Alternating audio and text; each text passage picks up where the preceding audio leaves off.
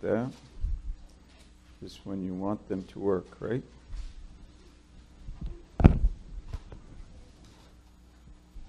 Hmm. Okay, do it this way. Throughout the Old and New Testament, the longing, desire, and cry of God's people can be summarized by the opening petitions of the Lord's Prayer. That God's name would be hallowed on the earth, that God's kingdom would come and his righteous and holy will be done on the earth, and that evil will be judged and be done away with. And today it's no exception. As we see evil propagated against the weak and vulnerable in our society, and against the people of God in many countries around the world who are being treated like lamb for the slaughter. The cry is, How long will you allow these evil acts to continue? When, O Lord, will you vindicate your righteous name and your people? That's the cry. Well, our chapter today gives us the answer in no uncertain terms. God has appointed a day in the timeline of history in which He will do just that. Things are not going to continue as they are. There's a day coming when all wrong will be made right, and all who have rebelled, rebelled against God and rejected His Son, Jesus Christ, and hated and persecuted his people will be judged. That day will come suddenly, and it will be terrifying for those who don't know the Lord. Our passage today in Revelation will be very sobering. For those who don't know the Lord, I pray that it will shake you out of your false and sense of security and cause you to run to Christ before it's too late. And for us believers, May we wait patiently for that day and rejoice in the hope of seeing our blessed Savior face to face. Just a reminder as to where we are in the book and the chapter. Christ has been declared the only one worthy to receive the scroll which contains the decrees of God for the future of this world and universe and in this chapter, he begins to execute those decrees, symbolized by the opening of the seven seals on the scroll. In the first four seals, we saw the apocalyptic horsemen, each sent to carry out certain judgment on the earth. Uh, conquest, war and conquest, uh, bloody internal conflict, famine and inflation, and a wide scale pestilence and death. Today we will cover the opening of the fifth and sixth seals. Look with me at chapter 6, and we'll be reading verses 9 through 11. When he opened the fifth seal, I saw under the altar the souls of those who had been slain from the word of God, for the word of God, and for the witness they had borne. They cried out with a loud voice, O sovereign Lord, holy and true, how long before you will judge and avenge our blood on those who dwell on the earth?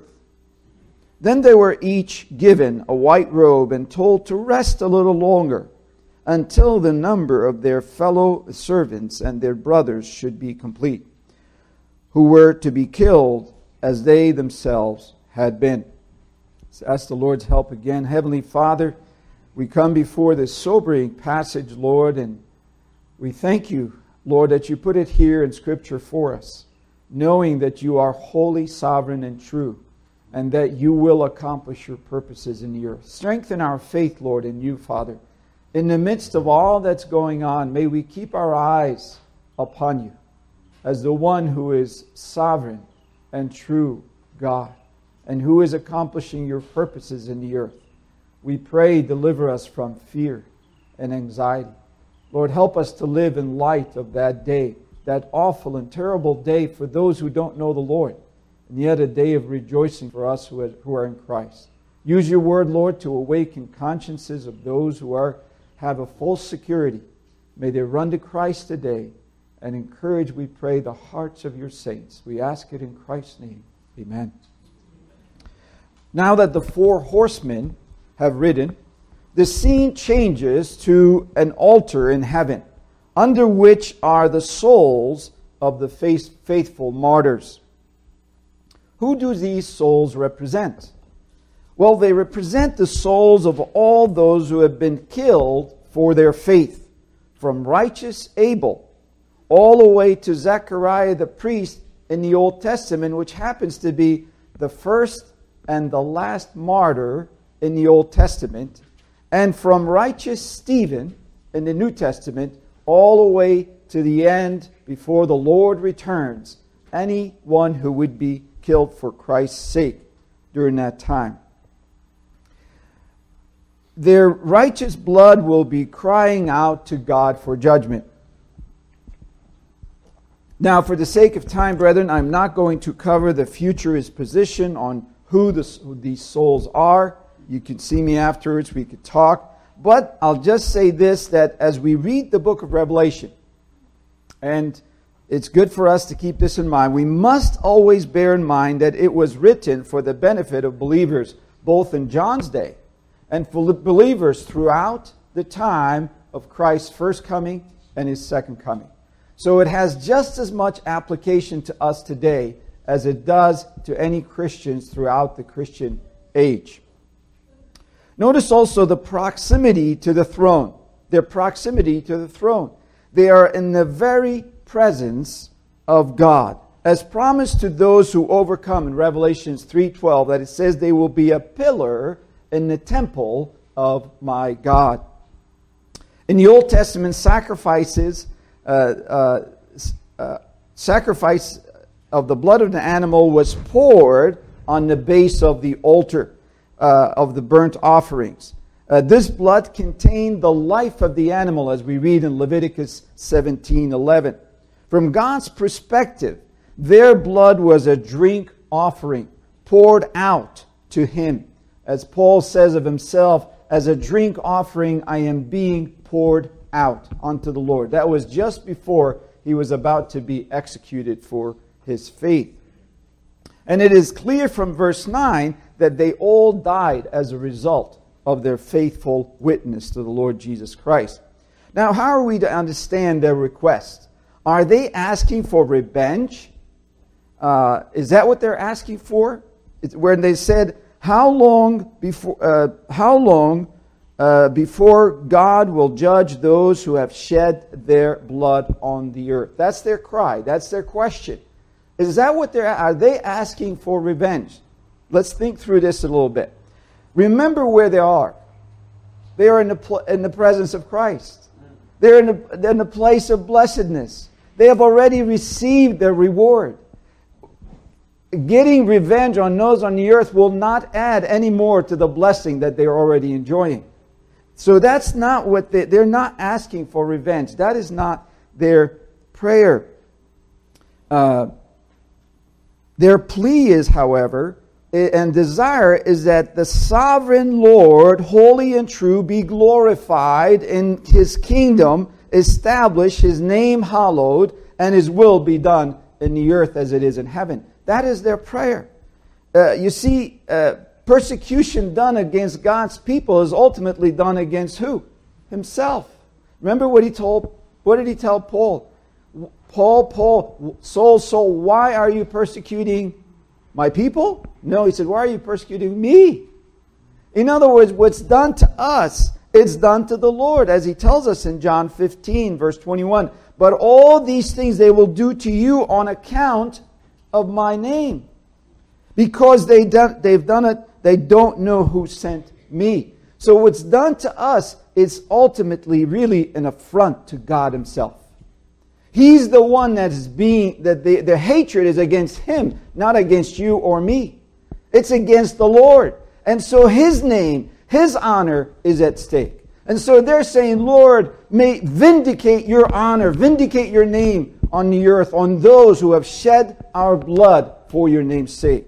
That is their prayer. In verse 11, we have God's response to them. Look with me at verse 11. He says, Then they were each given a white robe and told to rest a little longer until the number of their fellow servants and their brothers should be complete, who were to be killed as they themselves had been. In the book of Revelation, white robes are a symbol of blessedness and purity. Blessedness and purity. We read in the, uh, the redeemed throng Revelation 7:13 it says they were dressed in white robes that have been what? Washed by the blood of the lamb. Washed by the blood of the lamb. What makes them righteous is not their good works because because we also read in Revelation 19 8, 8 that these robes are a symbol of the good works of the saints. But remember, our good works are worthless if they're not washed in the blood of Jesus Christ. And so these white robes are a symbol of the righteousness of Christ and their works which they have done before God in His name. Now, someone may ask, how can souls be given robes? Robes, souls don't wear robes. Souls don't have a physical body. Well, Remember that this is symbolic and figurative language.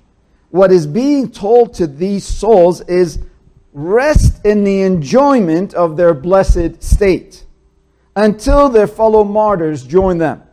And at that point in time, which is at, the, at some point in time in the future, their prayer will be fully answered.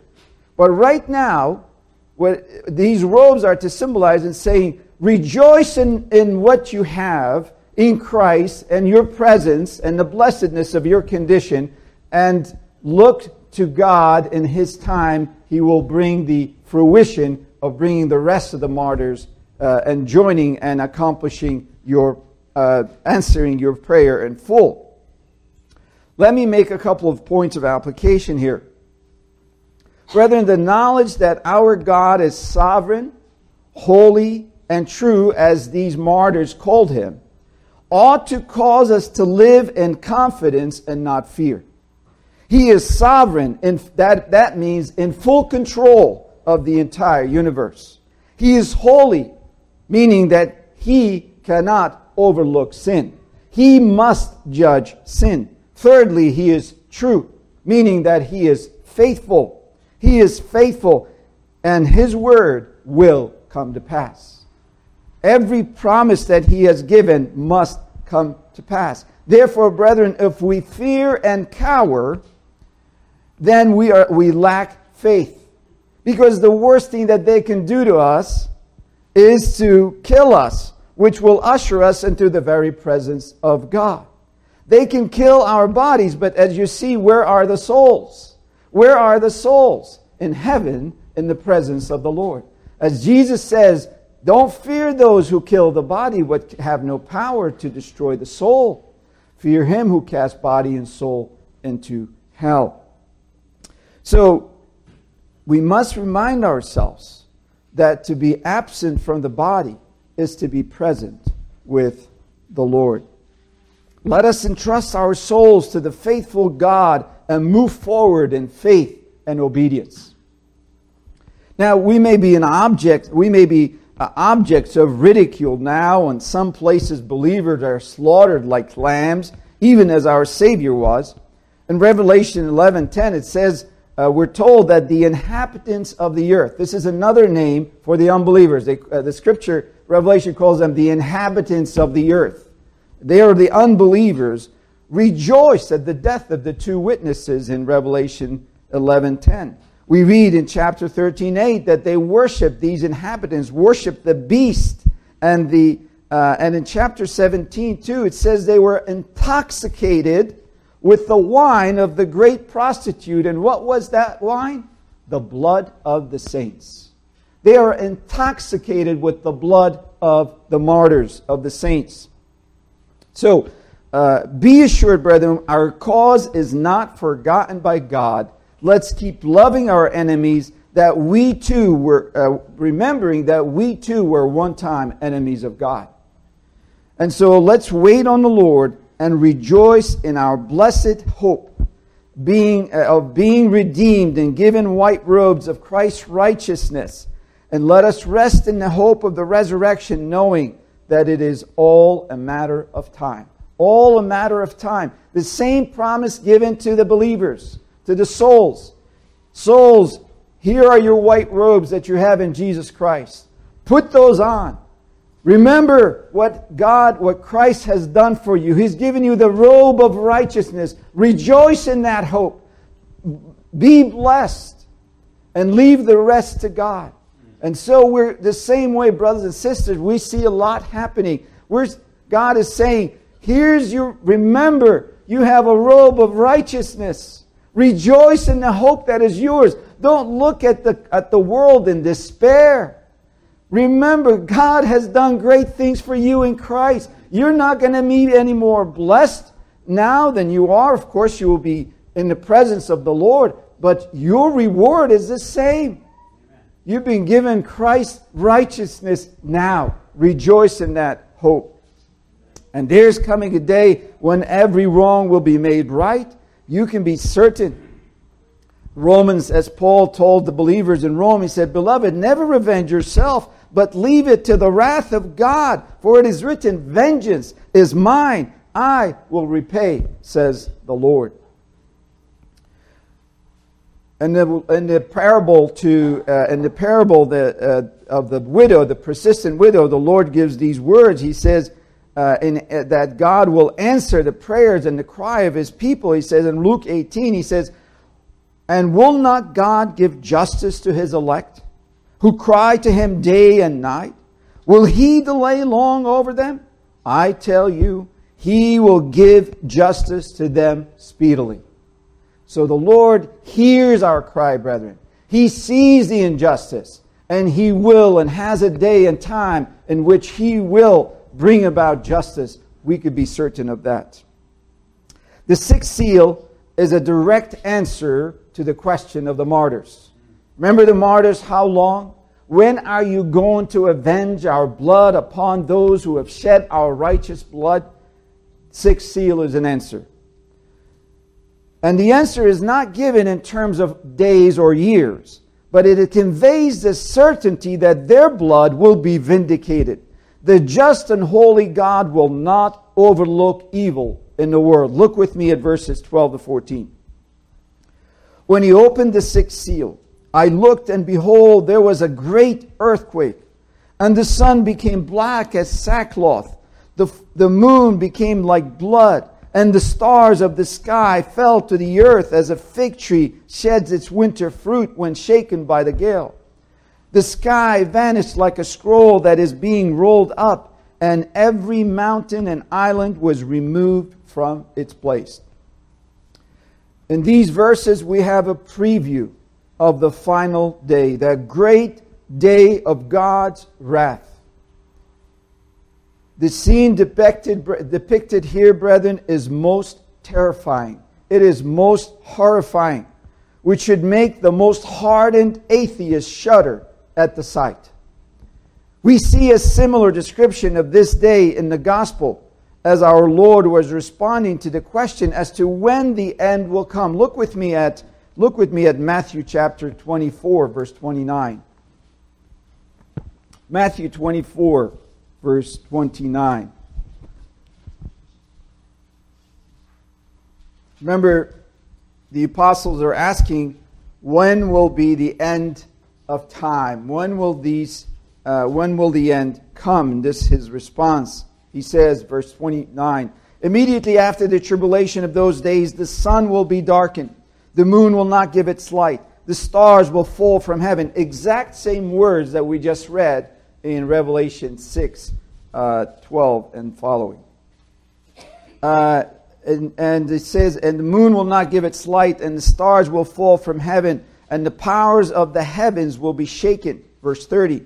Then will appear in heaven the sign of the Son of Man. Then all the tribes of the earth will mourn, and they will see the Son of Man coming on the clouds of heaven with power and great glory.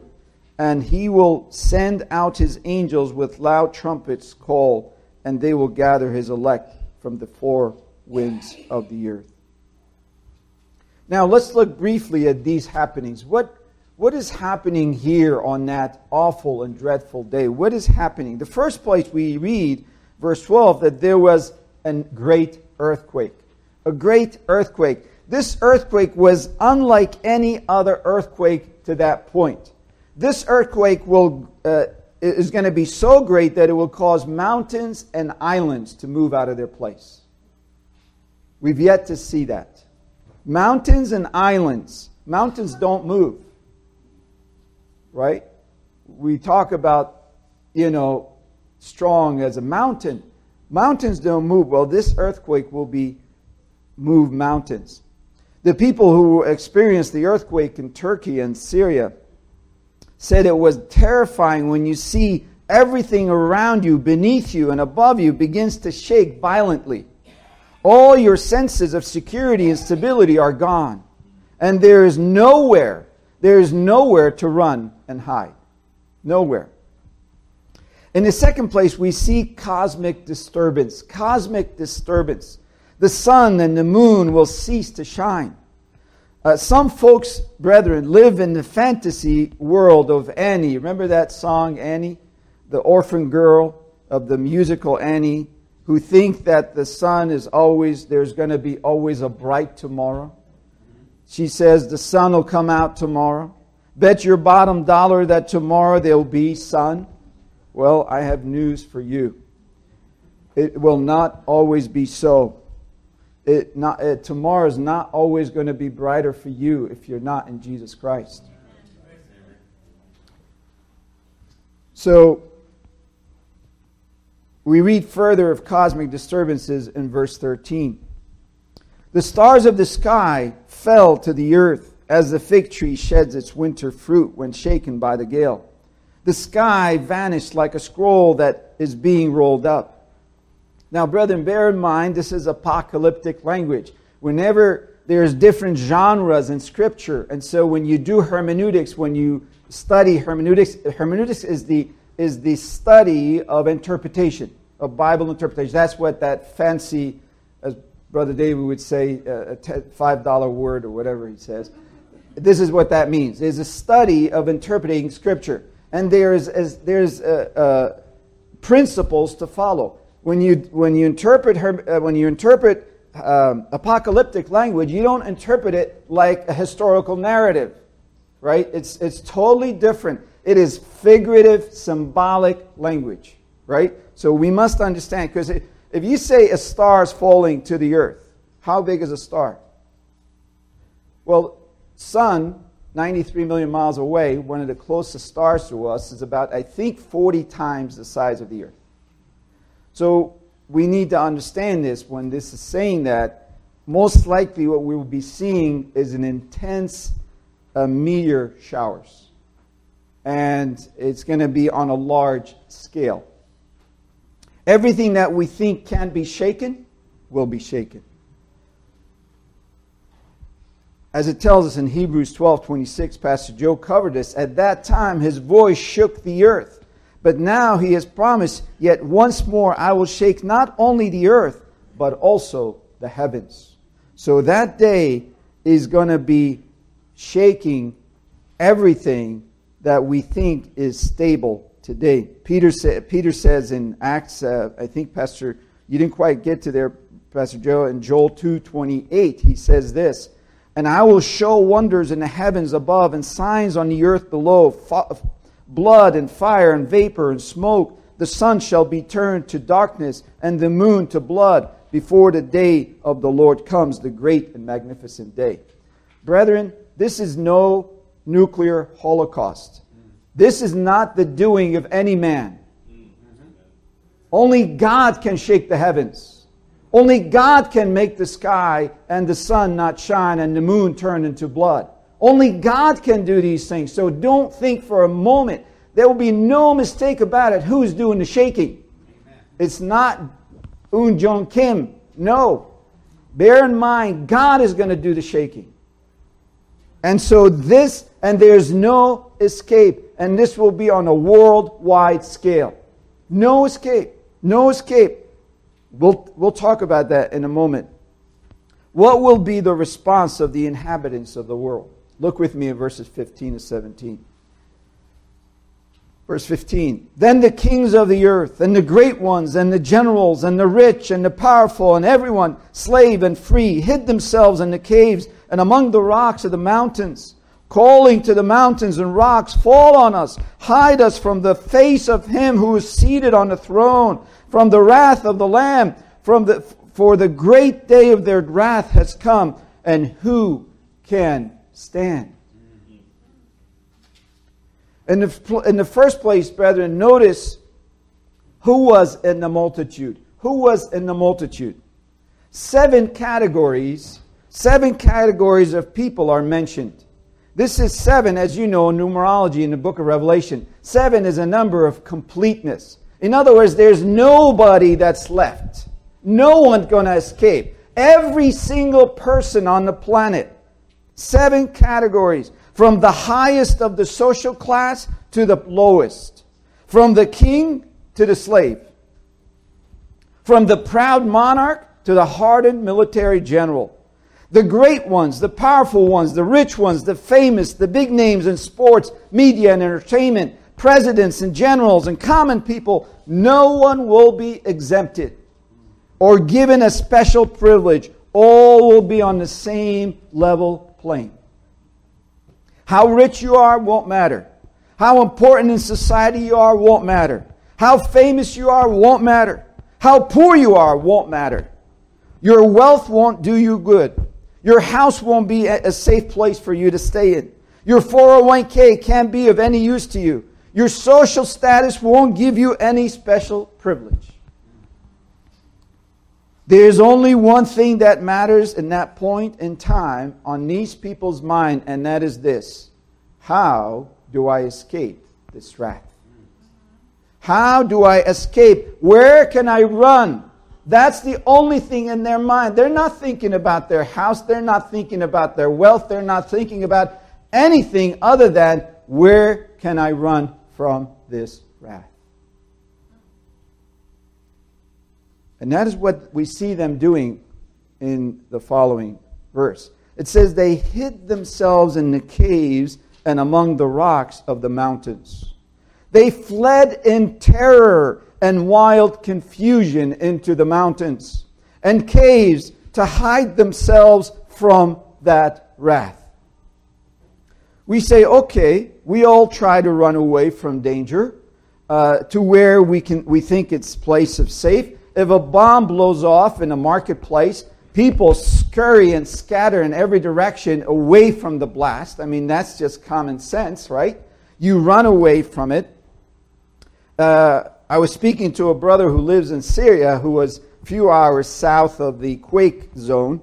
Uh, he said, as soon as the people started to feel the building shaken, immediately everyone ran out into the open fields.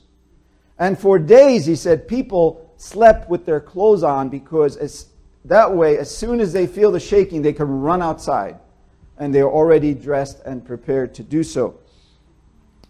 But there's something strange about these folks. You see, those people were running outside because they don't want the building to crumble and crush them. What are these people doing? Did you catch it? Did you catch what they're doing? They're calling on the mountains and the rocks to fall on us and hide us from the face of him who's seated on the throne or from the wrath. They're running into the rocks and say, Fall on us. This is insanity. This is not self preservation. Is it? They would rather die than face the wrath of God. They would rather die than face God's wrath. But you see, this request is futile. This effort is futile because there's nothing that can hide them from the wrath of God. God made all things. All he has to do is speak a word. You could be dead for a thousand years and he'll raise you up. You cannot run away from God. There is no running away from God. Isaiah gives us a description of this terror. You can turn there just to get a feel you see, there were so many verses, I had to be very selective. But, but you need to see the, the, the, how this is going to be perceived by the people living at the time. Isaiah 13, verse 6. Isaiah 13, verse 6. He says this Wail, for the day of the Lord is near. As destruction from Almighty, it will come. Therefore, all hands will be feeble, every human heart will melt. They will be dismayed, pangs and agony will seize them. They will be in anguish like a woman in labor. They will look aghast one, at one another. Their faces will be flame. Behold, the day of the Lord comes, cruel with wrath and fierce anger, to make the land a desolation and to destroy its sinners from it. For the stars of the heavens and their consolation will not give their light. The sun will be darkened at its rising, and the moon will not shed its light. Yes. I will punish the world for its evil and the wicked for their iniquity. I will put an end to the, to the pomp of the arrogant and lay low the pompous pride of the ruthless.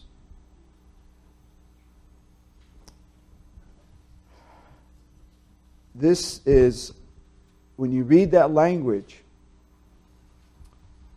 it causes us to shudder in fear and to say, What can I do? What can I do to escape that? And we'll, we'll get into that in a moment, what you can do. What was it, the question we want to see, what was it that terrified these people?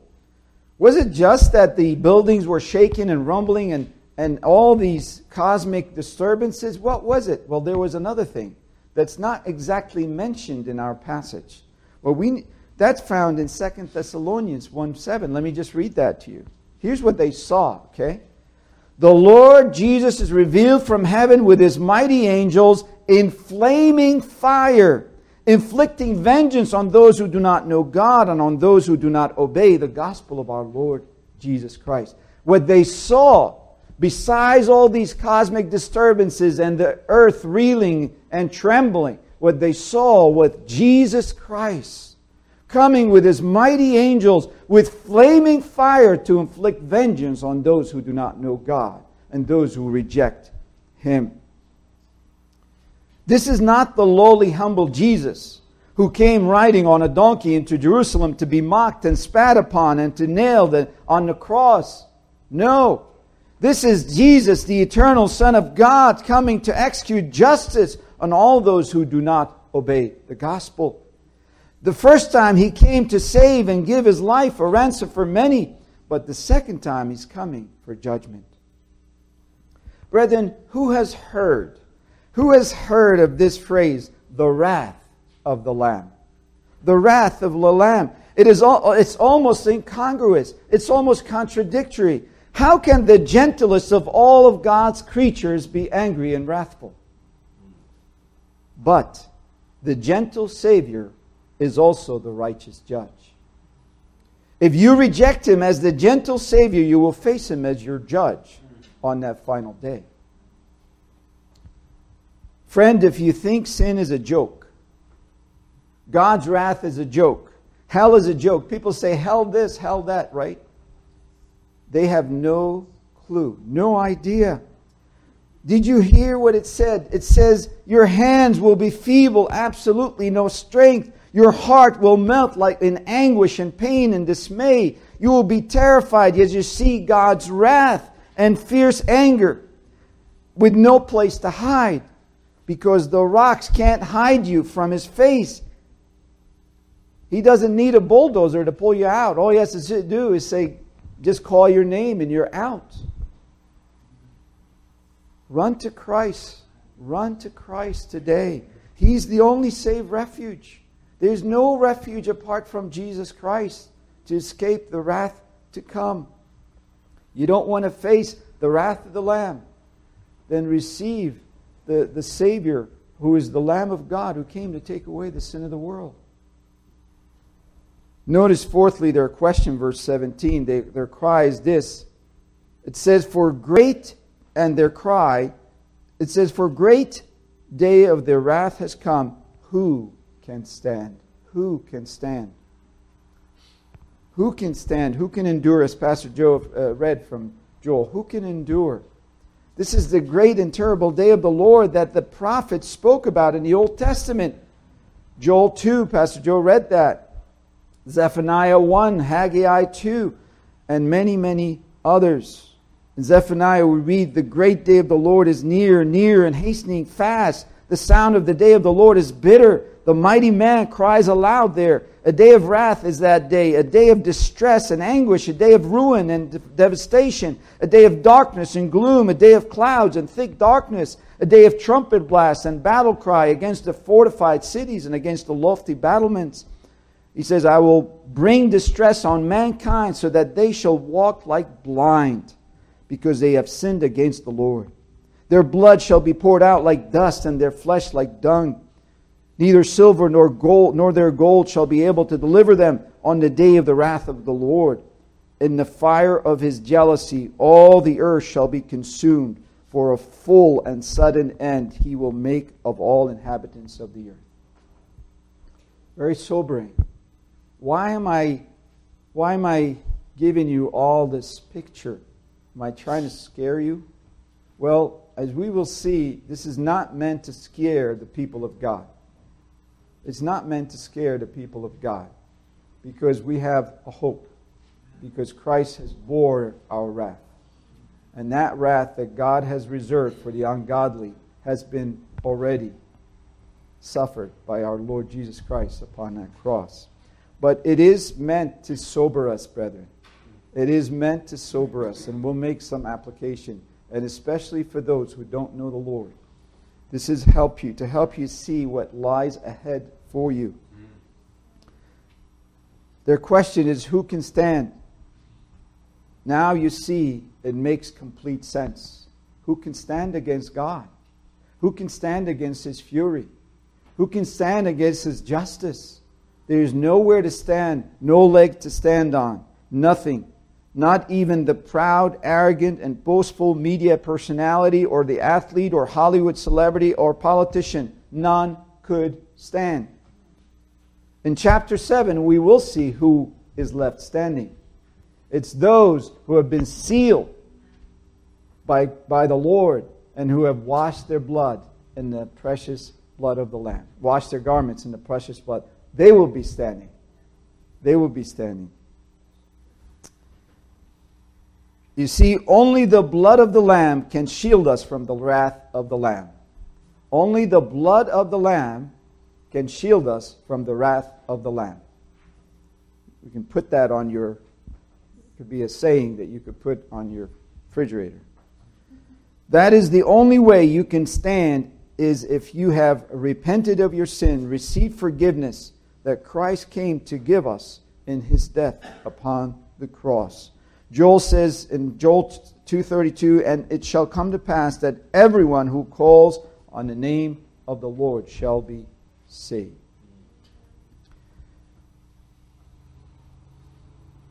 Now for many this will be unexpected, totally totally unexpected this day. This day will come as a total shock for many people. Most people will live today without any thought of the coming day of judgment whether they are professionals who are working secure and comfortable living uh, uh, for making a comfortable living for themselves or poor people who are living from day to day it matters not. There are very few if any are thinking about that day. Matthew 24 37 says as as were the days of noah so will be the coming of the son of god of man for as in those days before the flood, they were eating and drinking and marrying and giving in marriage until the day when Noah entered the ark. And they were unaware until the flood came and swept them all away. So will be the coming of the Son of Man. Totally unexpected. People will be going about business as usual, doing all the normal things people do with total disregard to their eternal soul as the days in the same way as in the days of Noah. He was building the ark, and it, I think it took him about somewhere between 55 to 75 years to build the ark.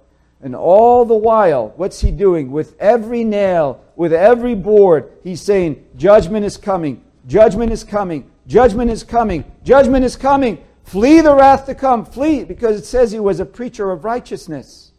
And so by him doing this, and people say, What are you crazy? You're building, you're building an ark on dry ground. There's nowhere, no water anywhere in sight. What are you doing, crazy Noah? And Noah's saying, Judgment is coming. Judgment is coming. And they mocked at him. They mocked at him. Then one day, one day, when the rain began to fall, the fountains of the deep opened up. Rain 40 days and 40 nights. Only those who were in the ark, symbolizing the Lord Jesus Christ. Only those who are in Christ will be saved. Only those in Christ will be saved from the wrath to come, and the rest of mankind were destroyed. It tells us 1 Thessalonians 5 For you yourselves are fully aware that the day of the Lord will come like a thief in the night. While people are saying there is peace and security, then sudden destruction will come upon them as labor pains come upon a pregnant woman, and they will not escape. They will not escape. You may feel peace and security now because you are not at war, or fi- and financially you are well off or prepared for that rainy day. You have pretty good wealth insur- health insurance, life insurance. You have no debt, and economy is doing great. Unemployment is at its lowest, and you feel safe. There's no threat of war coming on our nation. You feel safe. Friend, that's a false security. You are not, if you are not in Christ, you are in grave danger. And politicians and entertainers and news, uh, news media outlets won't tell you that. Because why? They're in the same boat. They're in the same boat as you. Self deceived by Satan himself thinking all is well. Look, the economy is doing great, unemployment is low, we've got, uh, you've got wealth, and things are going well, and so on, so on, so on. False security. False security. It's all going to come to an end, crashing halt all at once when Christ returns. Urge you to flee to Christ today and hide yourself in Him, or else you will be among those in the mountains, crying out to the mountains to fall on you. Let's look at a couple of points of application. As I've been saying all along, Christ is the only safe refuge against God's wrath. And we, you must, if you don't know Him today, run to Him. Run to Him today.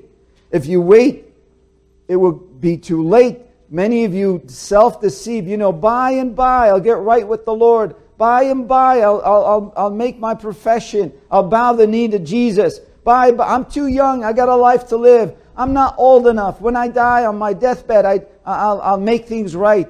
Stop fooling yourself. Death comes upon us. Christ's return can come sudden. That's Satan's lie and deception of mankind. Today is a day of salvation. You have no guarantee you're going to live another minute. Neither do I. I could drop dead right here from preaching. That would be great. None of us have a guarantee. There's nobody signed a con- God. I signed this contract. I'm going to give you so many days. Okay, signed God. Here you go. No, none of us. Absolutely no one. There is no security or refuge in this world. It is destined for destruction. This world is destined for destruction the relative stability and security you enjoy now, uh, uh, uh, and just the yearly cycle, you know, we're seeing the spring, oh yeah, everything's going to continue as they are. Flowers blooming, trees are budding, grass is turning green again. Hey, the natural, normal cycle, world's going to continue forever the same way it's been, you know, spring, summer, and winter. I have news for you. That's not going to be so. Not going to be so. Heed the warning. Christ came to bear the wrath of God on the cross on our behalf, and He invites us to flee to Him now. Confess your sin today, repent of them, ask God to forgive you on account of what Christ has done for you. Put your trust in Him. And if you want to speak to us, we would love to speak to you afterwards about your soul and, the, and your eternity. Secondly, Christ's return is a call for us as believers to live and to preach like Noah. To live and to preach like Noah.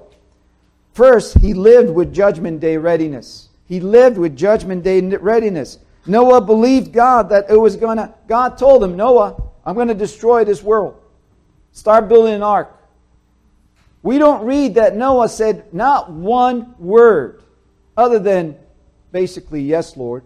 And he goes right to work doing what God told him to do. Noah believed that, that God, that he was going to make an end of all flesh on the earth. And through the flood, he's going to destroy the world. Do you believe that Christ is coming back and God is going to bring judgment on the world? If so, if so, how is that impacting your life today? You see, Noah believed it, but he didn't say, God, I, I believe you're going to do it. But he did nothing about it.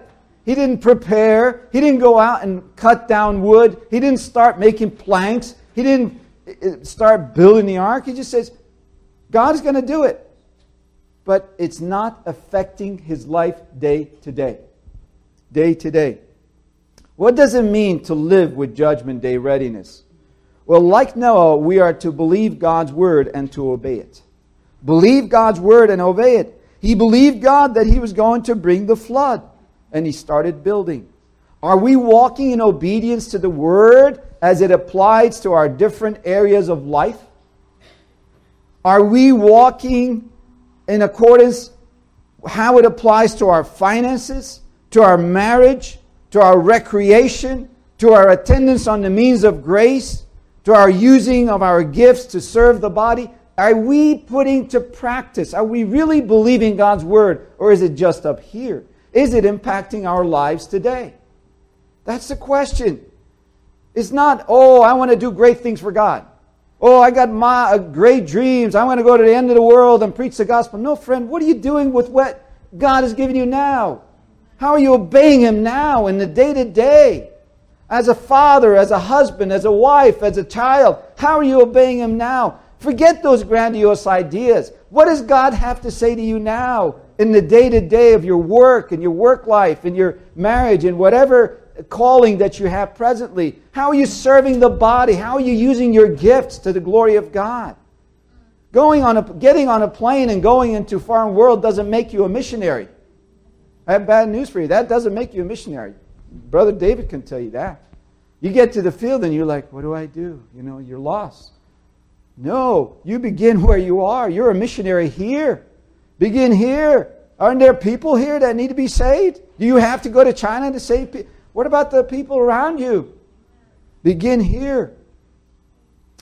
So you obey. So to live with judgment day readiness is one, to obey the word of God as it applies to you in your everyday life, now and here. Second, play, living in judgment day readiness means that we are not anxious for our lives, knowing that everything will be is destined for destruction. If you know this world is destined for destruction, are you going to be worried about your house and your car and your, your wealth and your this and your. You're not going to be so anxious about all those things. Because all, one day that's all going to be destroyed, it's going to burn. That our tre- we have to remind ourselves our treasures are in heaven. Our home is in heaven. Our citizenship is in heaven.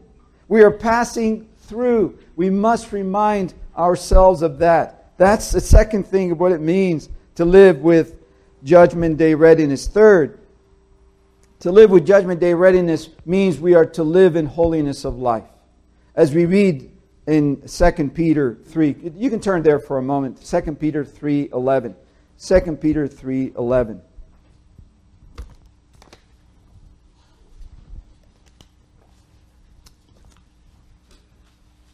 we read the following Since all these things are thus to be dissolved, what sort of people ought you to be in lives of holiness and godliness, waiting and, and hastening the coming of the day of God, because of which the heavens will be set on fire and dissolved, and the heavenly bodies will melt as they burn? But according to his promise, we are waiting for a new heaven, new earth, in which righteousness dwells. He says, knowing these things are going to take place. What's he talking about? Mean the end of time. Knowing that this will happen. Now, when did he write that? 2,000 years ago. And here we are, the end of time hasn't come. He's telling believers then, here's how you need to live in light of whenever that day is. Here's how you need to live. You need to live in holiness and godliness of life. If holiness and godliness doesn't mark you, then you are not living in judgment day readiness. Amen? I'm not hearing amen. Amen. amen. Second thing we learned about Noah is that he was a preacher of righteousness. Preacher of righteousness, 2 Peter 2 5 tells us that. He warned people of the judgment to come. If we truly believe this horrific day is coming, we will be more evangelistic. Simple as that. If we truly believe that people's soul are at stake, we will be more evangelistic. We will be warning people to flee to Christ from the wrath to come. Now, do, no doubt, I didn't address this, but no doubt in your mind you're asking the question what is going to happen to believers? What is going to happen to believers during that time? Well, we're told in other parts of Scripture, and that's my third point of application, that Christ's return will be a welcome sight to believers. And the passage that speaks of his coming, remember we read about that second, second uh, Thessalonians chapter 1, uh, verse 9, and, and t- talks about he's coming with his mighty angels with a fire and vengeance on those who don't know the Lord. Well, verse 10 tells us when he comes on that day to be glorified in the saints and to be marveled at among all who have believed because our testimony to you was believed. We will glory in him and marvel in amazement and admire admiration at his glory and majesty. Matthew 24, we read that earlier, 24 31, it says, And he will send out angel, angels with a loud trumpet call, and they will gra- uh, gather his elect from the four winds, from one end of heaven to another. So, what happens is, as he's coming, and he's coming for vengeance, and he's coming for judgment on those who don't know the Lord, at the same time, these angels are gathering all the elect and bringing them, gathering them from the four winds of the heavens, the earth and they will be with the Lord. As it says in 1 Thessalonians 4:17, we will be caught up together with him in the clouds to meet the Lord in the air, and so we will always be with the Lord. The details of that only the Lord knows, but we know that the, that the people of God will be spared. They, we are not under judgment. The unbelievers will be. But our judgment has been absor- uh, uh, uh, absorbed by our Lord Jesus Christ. So there's no wrath coming to us. We don't hide in any, any uh, mountains or rocks, but we will be gathered up by the angels to be with the Lord forever. So, brethren, this language of judgment is not meant to terrify us believers, but rather to assure us that Christ is coming back for us and justice will be done. That's what we take away from this.